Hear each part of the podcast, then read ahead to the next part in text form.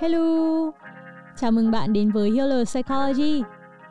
Chúng mình là Bom và Iska và chúng mình ở đây để cùng nhau lắng nghe, cùng nhau chữa lành và cùng nhau chăm sóc những tâm hồn khỏe mạnh. Hãy cùng với chúng mình bắt đầu tập podcast ngày hôm nay nhé.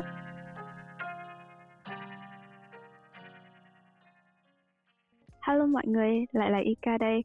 Mọi người có khỏe không? Chào mừng mọi người quay trở lại podcast Healer Psychology nơi mà Ika sẽ đóng vai trò là một người hốt của chương trình và đặt ra những thắc mắc về tâm lý trong cuộc sống thường nhật của mình.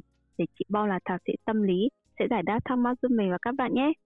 Thì tập podcast mới ngày hôm nay sẽ là về chủ đề tình yêu, thì nó cũng sẽ hơi tiếp nối về cái chủ đề của những tập podcast trước. Khi mà bọn mình phân tích phim 500 ngày yêu giữa Summer và Tom, thì tập podcast của ngày hôm nay thì bọn mình muốn à, sẽ nói thêm một chút sâu hơn về thứ gắn bó cũng như là những cái yếu tố quan trọng để có một cái tình yêu bền vững. Chị chào chị Bom. Hello. Hello chị. Thì câu hỏi đầu tiên cho chị ngày hôm nay thì em sẽ muốn hỏi về à, tình yêu là gì?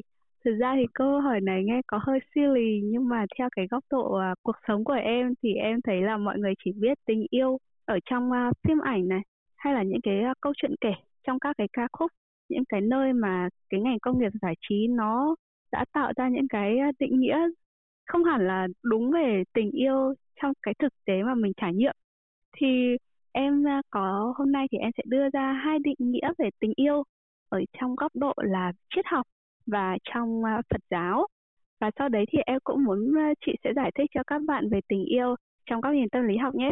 Ok. Ok. À, nếu mà để nói về tình yêu ở trong uh, triết học thì em xin trích lời của nhà triết học Abraham Tversky ông có một cái thuyết rất là dài nhưng mà em xin cắt nghĩa ở đây đấy là tình yêu thật sự là một cái tình yêu uh, cho đi. Uh, nó giống như là là bạn uh, đang uh, cho một con cá vàng ăn và bạn uh, ý là bạn đang đầu tư bạn đang cho đi cái con cá đấy đâm ra là bạn yêu con cá đấy bạn yêu ai đó là vì bạn đầu tư vào người đấy. Còn về uh, định nghĩa tình yêu ở trong Phật giáo thì đợt này thì em cũng có nghe podcast yêu lành của Vietcetera. Thì à, em à, sau đây xin trích lời của thầy Minh Nhiệm. Đấy là tình yêu thì thường bắt đầu bằng những thứ là không phải xuất phát từ tình yêu. Và tình yêu là bắt nguồn từ những cái rung động sâu sắc về mặt thể chất và mặt cảm xúc. Thì bây giờ thì em muốn biết là tình yêu, định nghĩa về tình yêu ở trong à, góc nhìn nghiên cứu tâm lý học thì sẽ như thế nào nhỉ? Khái niệm về tình yêu ở trong tâm lý học ấy thì thực ra là nó có rất là nhiều khái niệm. Tại vì là làm gì có ai có thể định nghĩa được tình yêu đúng không? Làm gì có ai có thể bảo là đây là định nghĩa kiểu chắc chắn và duy nhất của tình yêu đâu. Thì cũng có rất là nhiều các cái nhà khoa học người ta có những cái ờ, cách nghiên cứu khác nhau để người ta tạo ra những cái tổ hợp yếu tố để cấu tạo thành tình yêu. Uh, hôm nay thì chị sẽ chia sẻ một trong số những cái định nghĩa mà chị sử dụng nhiều nhất trong những cái nghiên cứu của chị. Đấy là định nghĩa về việc là tình yêu thì sẽ có ba yếu tố chính. Yếu tố thứ nhất đấy là cái sự gần gũi, cái sự kiểu thân mật giữa em và partner. Chị uh, xin phép sẽ dùng cái từ partner tại vì chị thấy là cái từ đấy là cái từ mà nó miêu tả đúng nhất cái cách mà cá nhân chị nhìn hai cái người yêu nhau. Tức là hai cái người đấy là hai người đối tác, hai người partner và hai người kiểu là bằng bằng vế với nhau ấy và cùng nhau hợp tác để tạo nên một cái tình yêu, tạo nên một cái gia đình Ờ, và tạo nên tương lai cùng với nhau. Thì đấy yếu tố thứ nhất là sự gần gũi, sự thân mật giữa hai người partner. Thì uh, hai bên sẽ cảm thấy là họ có những cái kết nối một cách đặc biệt với nhau, kiểu như cảm thấy là uh, người kia rất là hiểu mình này hay là có những cái thói quen chung hay là yêu nhau một thời gian rồi thì mọi người sẽ có những cái gọi là inside joke. Tức là những cái trò đùa những cái câu đùa mà chỉ có hai người mới hiểu với nhau thôi. Thì đấy là yếu tố thân mật gần gũi. Thế còn yếu tố thứ hai đấy là cái sự đam mê thì sự đam mê thì nó hơi giống với cả cái mà em vừa nói là thầy minh niệm miêu tả. Đấy chính là cái sức hút về mặt thể xác kể cả về mặt cảm xúc nữa. Khi hai người cảm thấy là hai người bị hấp dẫn lẫn nhau. Và sau đấy thì cũng có nhu cầu là được uh, gần gũi về thể xác với nhau. Thì đấy là sự đam mê. Và yếu tố thứ ba là sự cam kết. Thì cái sự cam kết nó là cái lựa chọn từ cả hai phía để mà hai người có thể gọi là đặt tên cho cái mối quan hệ này. Là chúng ta là người yêu à? Hay chúng ta là vợ chồng? Hay chúng ta là cái gì của nhau chúng ta là bạn đời của nhau? Thì cái sự cam kết nó là cái yếu tố mà để cho hai người có thể là đi đường dài với nhau. Thì uh, đấy là cái định nghĩa về tình yêu ở trong tâm lý học. Và với ba cái yếu tố đấy với từng cái tổ hợp của ba cái yếu tố đấy thì mình sẽ tạo ra những cái loại tình yêu khác nhau. Thì bây giờ em có muốn chị đi vào chi tiết của từng cái loại tình yêu không? Tại vì là thực ra thì mình cũng sẽ có một cái loạt bài ở trên insta để nói kỹ hơn. Thì uh, chị không biết là có nên nói luôn bây giờ không? Thì à, tất nhiên là một là một song tử non trẻ thì em rất là tò mò. Nhưng mà là một người hot trách nhiệm thì em nghĩ là vẫn là nên để cho các bạn là xem bài trên insta trước. Sau khi mà các bạn xem xong mà thấy có cái gì đấy thắc mắc thì sẽ à, hỏi về cho chúng mình. Tại hòm thư hay là cũng là có thể DM trên message trên à, Insta luôn. Và chúng mình thì sẽ giải đáp ở trên podcast thì uh, bắt đầu từ tháng sau thì chúng mình có một cái format đó chính là sau khi những cái bài đăng ở trên Insta thì chúng mình sẽ mang những cái chủ đề đấy vào trong postcard để giải thích thêm để cho mọi người có thể hiểu hơn và có thể uh, trả lời những cái Q&A của các bạn. À, thì lúc nãy em, à, sau khi nghe chị nói về ba yếu tố cấu tạo nên tình yêu thì chị có nói là tình yêu là khi mà hai người ở trong một mối quan hệ thì sẽ là hiểu được cái inside joke, cái joke riêng của nhau. Thì em thấy là Ơ thực ra nếu mà nhỡ quan hệ tay ba thì cũng có một người hiểu được cái job của một người trong cái đôi đấy đúng không?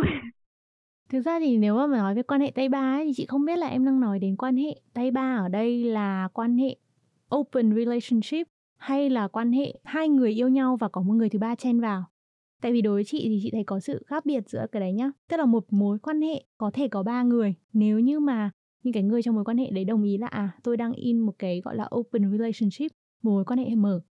Thì mỗi người đều có thể có partner riêng hoặc là cả ba người đấy đều là partner của nhau.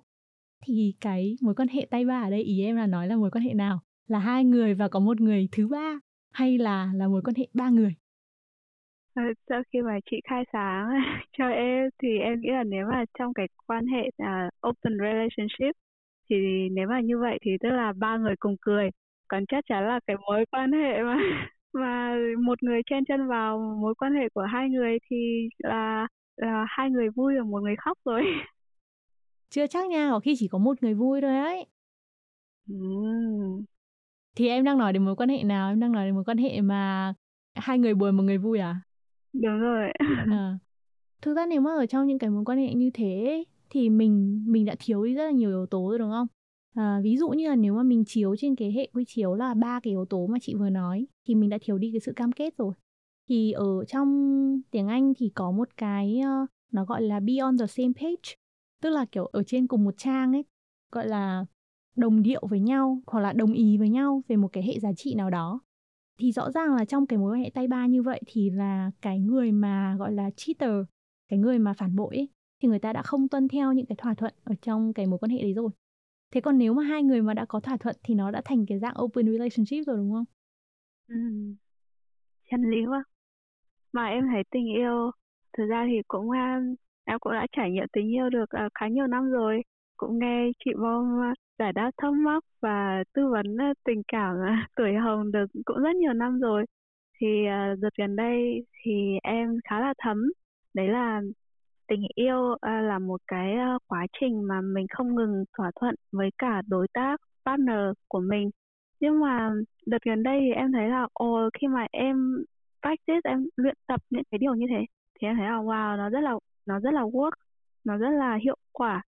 Nhưng mà lại có một cái tức là cái gì cũng có pros and con đúng không? Đúng. Pros rất là hiệu quả của mình rất là hài lòng. Nhưng mà con ở đây là ờ, mình cứ đáng lẽ là mình hồi xưa mình nhìn người yêu là người yêu bây giờ mình lại nhìn người yêu là kiểu đối tác như kiểu kinh doanh. Thì kiểu cảm giác là nếu mà nhìn như là một cái đối tác kinh doanh thì nó hơi kiểu gọi là à, nghiêm trọng quá. Nên là em lại giảm mức độ xuống là nhìn như là kiểu đồng nghiệp ở chỗ làm đi. Nhưng mà em ờ, cảm thấy là ô thì ở đây cái điều tốt mang lại là nó minh bạch hơn transparent hơn nó nó rõ ràng hơn.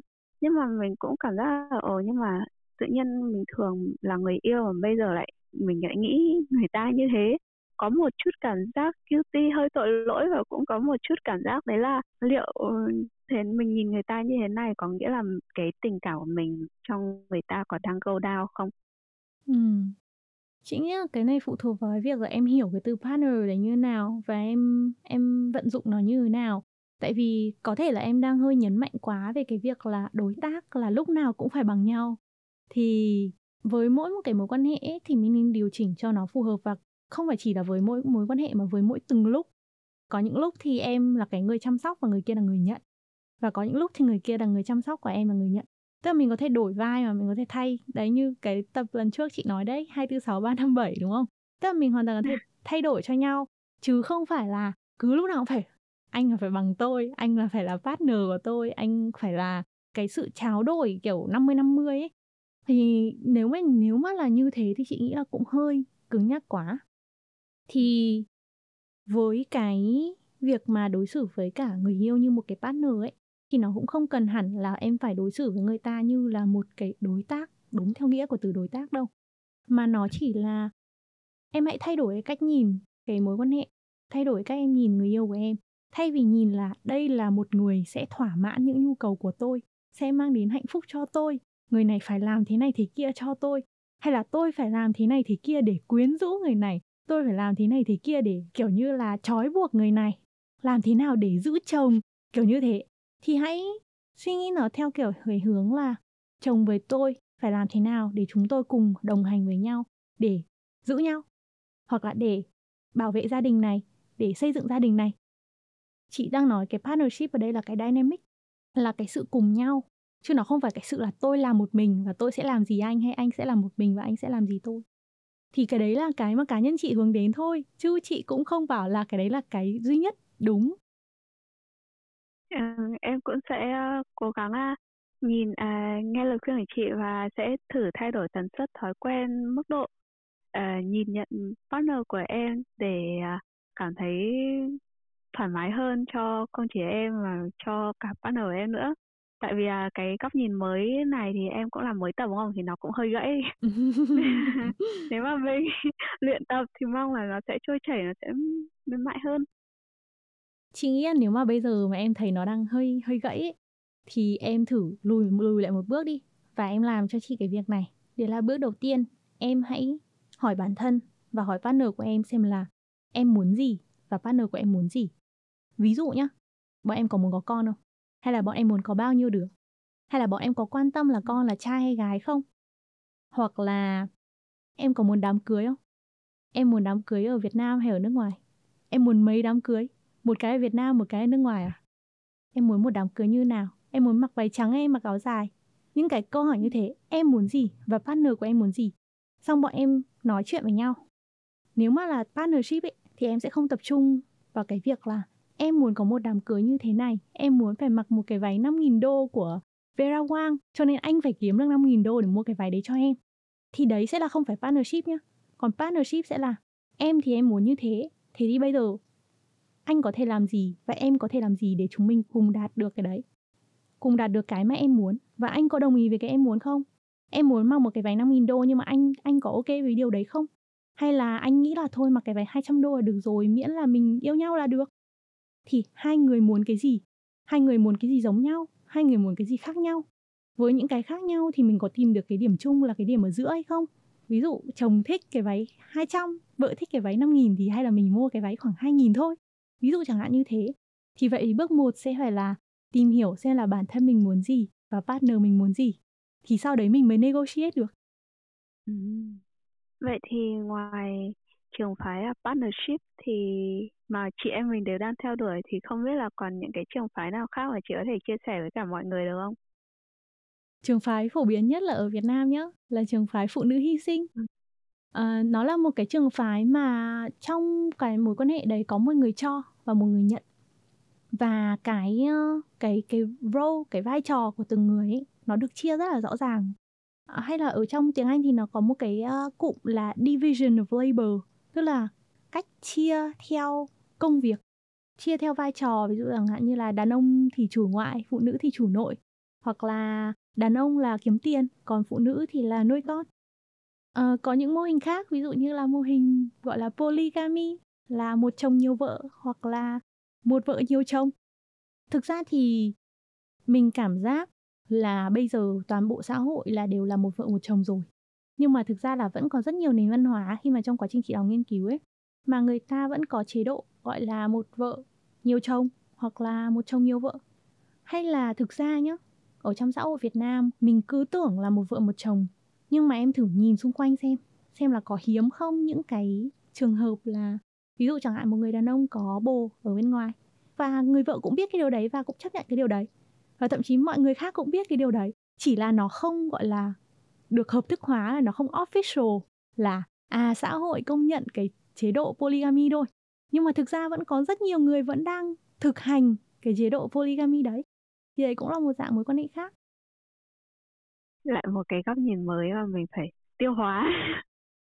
Thì uh, nãy à, chị em mình hơi uh, đào sâu cuộc nói chuyện nó hơi đào sâu về cái trải nghiệm gọi là uh, đã ở trong một mối quan hệ thì uh, bây giờ em uh, muốn uh, kéo mình lại một chút nhé là ở cái quãng là mình uh, trước khi rơi vào tình yêu thì uh, khi yêu thì người ta khi mà người ta nhìn người uh, em là một người kiểu rất là yêu mãnh liệt thì em sẽ nhìn cái cái người mà mình yêu nhìn crush một cái màu hồng và để cho những cái cảm xúc à, mãnh liệt chắt lối.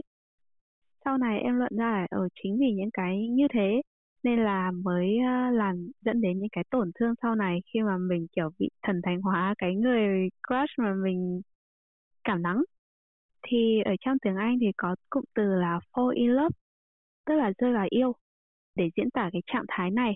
Còn cái cụm từ mà cảm nắng thì là butterfly in belly, tức là, kiểu kiểu, cảm thấy xốn xang như là có bướm bay ở trong bụng thì uh, tất nhiên là không có ai mà mới rơi vào mới lao vào tình yêu mà vững được cả.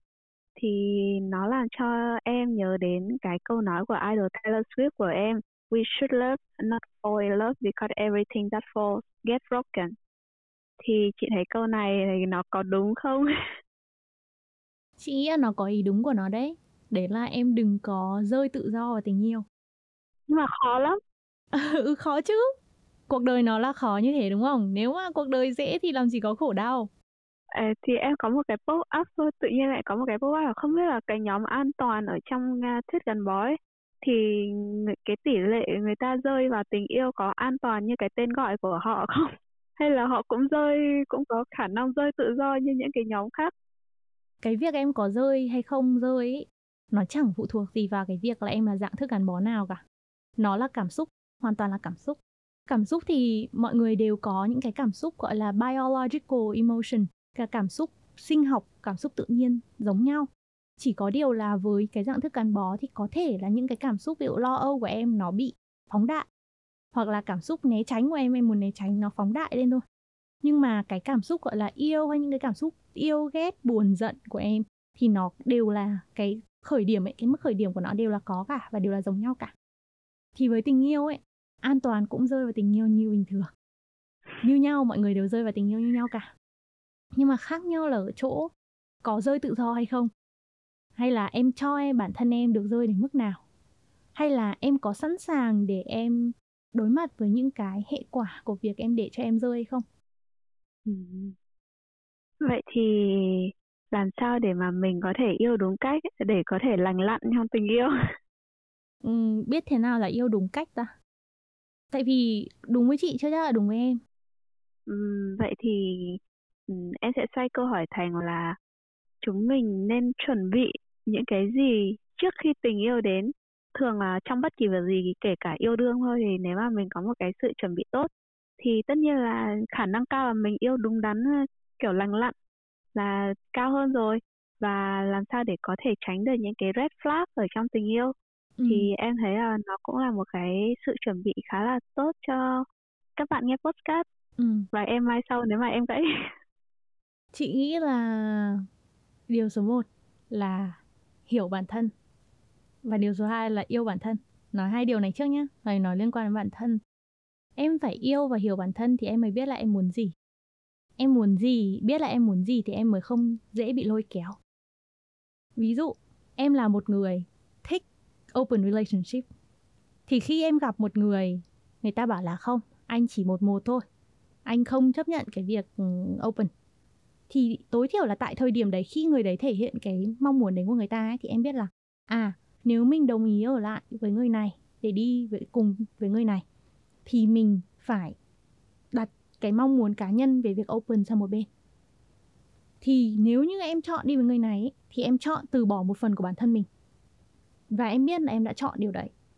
Thì khi em đi với người ta ấy, em không kiểu như là cảm thấy bực mình với người ta, không cảm thấy hận người ta, không cảm thấy là, ôi, tại sao tôi lại phải không được đi với người khác? Tại sao tôi lại phải ở đây với anh? Bởi vì bạn đã chọn rồi. Bởi vì em đã chọn cái người đó rồi. Nhưng em phải biết được bản thân mình muốn gì, thì em mới biết được là cái việc em chọn yêu một cái người mà có một cái mong muốn khác em là em đang phải từ bỏ cái gì rồi. Phải hiểu bản thân trước. Thế còn yêu bản thân em phải yêu bản thân mình thì em mới biết được là em cần cái open relationship đấy bao nhiêu. Ví dụ một cái ngược lại nhá, em là một người rất cần một một. Em là không thể chia sẻ được. Em không kỳ thị những cái người mà người ta muốn open. Em hoàn toàn tôn trọng lựa chọn của họ. Nhưng cá nhân em là một người là em rất là chỉ một một thôi. Em không thể chia sẻ anh với ai được hết. Thế thì nếu như em yêu một người mà người ta không muốn một một, thì em có yêu bản thân đủ để em bảo là không thế thì em sẽ không hy sinh. Em chỉ một một thôi yêu được thì yêu không yêu thì bye.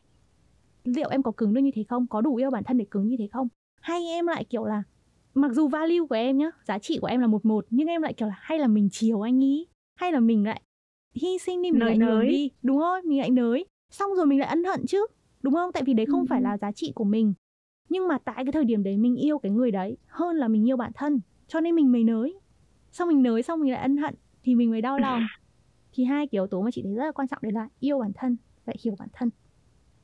Thế còn nếu mà nói đến là gọi là skill ấy um, những cái kỹ năng ấy để làm thế nào để không bị ngã đau trong tình yêu? Thì chị cảm thấy là chị nhắc đi nhắc lại cái này rất là nhiều lần với tất cả các mối quan hệ nhá không phải chỉ với tình yêu. Nhưng mà với tất cả các mối quan hệ thì chị đều thấy là cái việc em transparent cái việc em thẳng thắn và em gọi là cởi mở là nó rất là quan trọng Ờ, em cứ tưởng là chị sẽ nói về ý là xây dựng boundary, xây dựng những cái giới hạn lành mạnh cơ.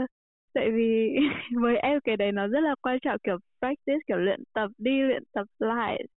Sau nói nói chung là với em thì những cái kỹ năng thì có hai cái kỹ năng mà đợt này em luyện tập à, nhiều nhất đấy là xây dựng giới hạn lành mạnh và thỏa thuận negotiation. Thì em cứ nghĩ là hai cái ý đấy là kiểu hai cái đấy chính là yêu bản thân và hiểu bản thân đấy em yêu oh. bản thân thì em mới biết xây dựng giới hạn lành mạnh như thế nào cho hợp lý với bản thân đúng không thì em mới biết giới hạn của em ở đâu để em khi nào em say no khi nào em say yes thế còn hiểu bản thân thì em em biết bản thân muốn gì thì em mới negotiate được chứ nó chính oh. là cái đấy đấy nhưng mà nó kiểu là nhìn theo một hướng khác thôi um. Thế thì các bước tiếp theo hay là những cái kỹ năng khác là gì? Chị tiếp tục nói đi. Ừ. để em take note. Nếu như mà mình chiếu theo cái tiến trình cái mối quan hệ phát triển nhá thì cái lúc mà đầu khi mà mới mới yêu người ta mới gặp một người ấy như vừa nãy em cũng có nói là mình hay bị crush xong mình bị idolize. Mình kiểu ôi người này tốt thế người này đẹp thế. Uhm, chị cũng đã từng có thời điểm yêu mù quáng như thế. Nhưng mà cái gì là cái mà kéo mình lại được? Đấy là cái là mình nhắc nhở bản thân xem là mình đang yêu cái gì ở người này. Mình tự hỏi bản thân ấy xem là mình yêu người này vì cái gì? Người ta đẹp trai à? Hay đẹp trai thì nó có có ý nghĩa gì nhỉ? Đẹp trai thì đẻ con ra sẽ đẹp à? Hay là đẹp trai thì uh, mang đi khoe với bạn sẽ thích? Tức là mình thực sự đang yêu người này vì cái gì đây? Hay là mình yêu một người vì người này giàu? Ờ thế người ta giàu thì mình sẽ được cái gì? Mình sẽ tại sao mình lại thích người giàu? Người giàu thì ví dụ chẳng hạn như sau này người ta sẽ lo được cho con mình à? Hay là dù sau này có chuyện xảy ra thì con mình cũng có một người bố có điều kiện à? Hay là mình đang muốn làm để người ta giàu để mình tiêu tiền của người ta? Ờ, thì cái cái mà người ta mình đang yêu thực sự là cái gì đây? Vì đấy là cái chị sẽ hỏi ở cái giai đoạn đầu tiên của cái mối quan hệ. Xong rồi tiếp theo ấy thì sẽ đến là em hãy hỏi bản thân em ấy là em có thực sự yêu người đấy không? Hay em đang là muốn chiều chuộng bản thân? Em yêu người này vì người ta đẹp trai thì em có thể mang đi khoe với bạn và em sẽ được tự hào. Thì là em đang yêu người ta hay là em đang yêu bản thân? À, em nghĩ là trong trường hợp này là mình đang yêu bản thân. Tại vì là người ta trở thành một cái gọi là à, hàng hóa để mình mang đi khoe thế còn nếu em yêu người này là bởi vì là người ta nhà người ta có điều kiện người ta có thể cho em đi ăn những chỗ sang chảnh thì em đang yêu người ta hay em đang yêu bản thân? Cũng là yêu bản thân luôn. Đấy thì nếu mà em thực sự yêu một người ấy, thì em sẽ có thể, kiểu, nốt ra được ấy, là, ồ, em yêu người này bởi vì em thấy người này rất là tốt tính này. Em thấy người này, kiểu, ví dụ chẳng hạn đi ra đường, người ta rất là tôn trọng người già, người ta rất là tôn trọng những cái người mà có hoàn cảnh khó khăn. Thế là em đang yêu một cái phẩm chất của cái người đấy, chứ không phải bởi vì cái đấy nó mang lại lợi ích gì cho em. Thì cái đấy là cái cách để cho em em dừng cái độ rơi của mình lại. Em, kiểu như là, áp dụng logic vừa trong quá trình yêu, hỏi tại sao? Từ những cái câu hỏi tại sao thì em sẽ phát hiện rằng à em đang yêu người ta hay là em đang yêu bản thân? Thế còn à, em nghĩ là bước tiếp theo thì sẽ làm sao để mình tránh được các cái red flag ở trong mối quan hệ.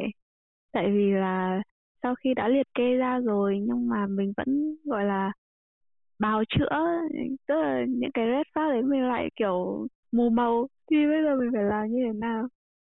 Đến bước red flag ấy thì gọi ngay cho tổ tư vấn tâm lý uh, hội các chị em nhé các chị em là cái nguồn tỉnh táo nhất và biết rõ nhất, ngoại trừ bản thân em ra. Tất nhiên em là người biết rõ nhất rồi. Nhưng mà sau em ấy thì hội chị em là những cái người biết rõ nhất, là người yêu em có những tính xấu gì. Cho nên là nếu như để muốn tránh red flag ấy thì hãy hỏi hội chị em xem là chồng tao, người yêu tao có red flag gì để tao xem xét cái người mà xem xét cái người mà nhận xét xem là những cái red flag có ok hay không hay là có chấp nhận được những cái điểm đấy hay không là em. Cái hội chị em chỉ là những người cho em cái quan điểm của họ về cái chàng trai này thôi. Nhưng mà cái người quyết định vẫn là em. Đấy nhưng mà để nếu mà để nhận biết red flag ấy thì là hội chị em thẳng tiến gọi ngay cho tổ tư vấn là được. Ờ, vậy thì em thấy trước khi ở trong những cái mối quan hệ thì mình sẽ nên có những cái kỹ năng để làm sao mà mình có thể hãm được cái độ rơi không rơi tự do trước khi bước vào tình yêu. Và khi mà mình đã bước vào tình yêu rồi thì mình cũng nên là có những cái kỹ năng để có thể à, làm cho cái à, mối quan hệ của mình nó ổn định hơn nó bền vững hơn. Thì à, tập podcast ngày hôm nay cũng khá là dài rồi. Ika lại muốn nhắc lại là User Psychology thì mong muốn gửi đi những thông điệp chữa lành. Và các bạn đừng quên gửi những câu hỏi và những thắc mắc về cho chúng mình để chúng mình gỡ rối cùng bạn nhé. Và như bọn mình đã có nói ở trong tập đầu tiên thì bọn mình đã tạo ra một cái hòm thư ở trên trang web để mà mọi người có thể gửi những cái uh, tâm sự chia sẻ của mọi người về. Và bọn mình sẽ giúp mọi người giải đáp những cái thắc mắc. Thì nếu mà bạn có những cái câu chuyện gì mà muốn uh, bọn mình uh, trò chuyện và đưa lời gợi ý ở trên podcast thì hãy gửi về cho bọn mình qua hòm thư ở trên website. Website của bọn mình là healers gạch ngang psychology.com và bọn mình cũng sẽ để cái link của website ở trong cái phần mô tả của tập podcast hoặc là các bạn có thể lên Instagram của bọn mình thì cũng có link dẫn đến hòm thư thì uh, hãy gửi câu chuyện của các bạn về cho bọn mình để bọn mình có thể uh, tương tác với các bạn nhiều hơn nhé. Còn bây giờ thì chúng mình sẽ kết thúc tập podcast ở đây. Hẹn gặp lại các bạn ở trong những tập podcast lần sau. Bye bye. Bye bye.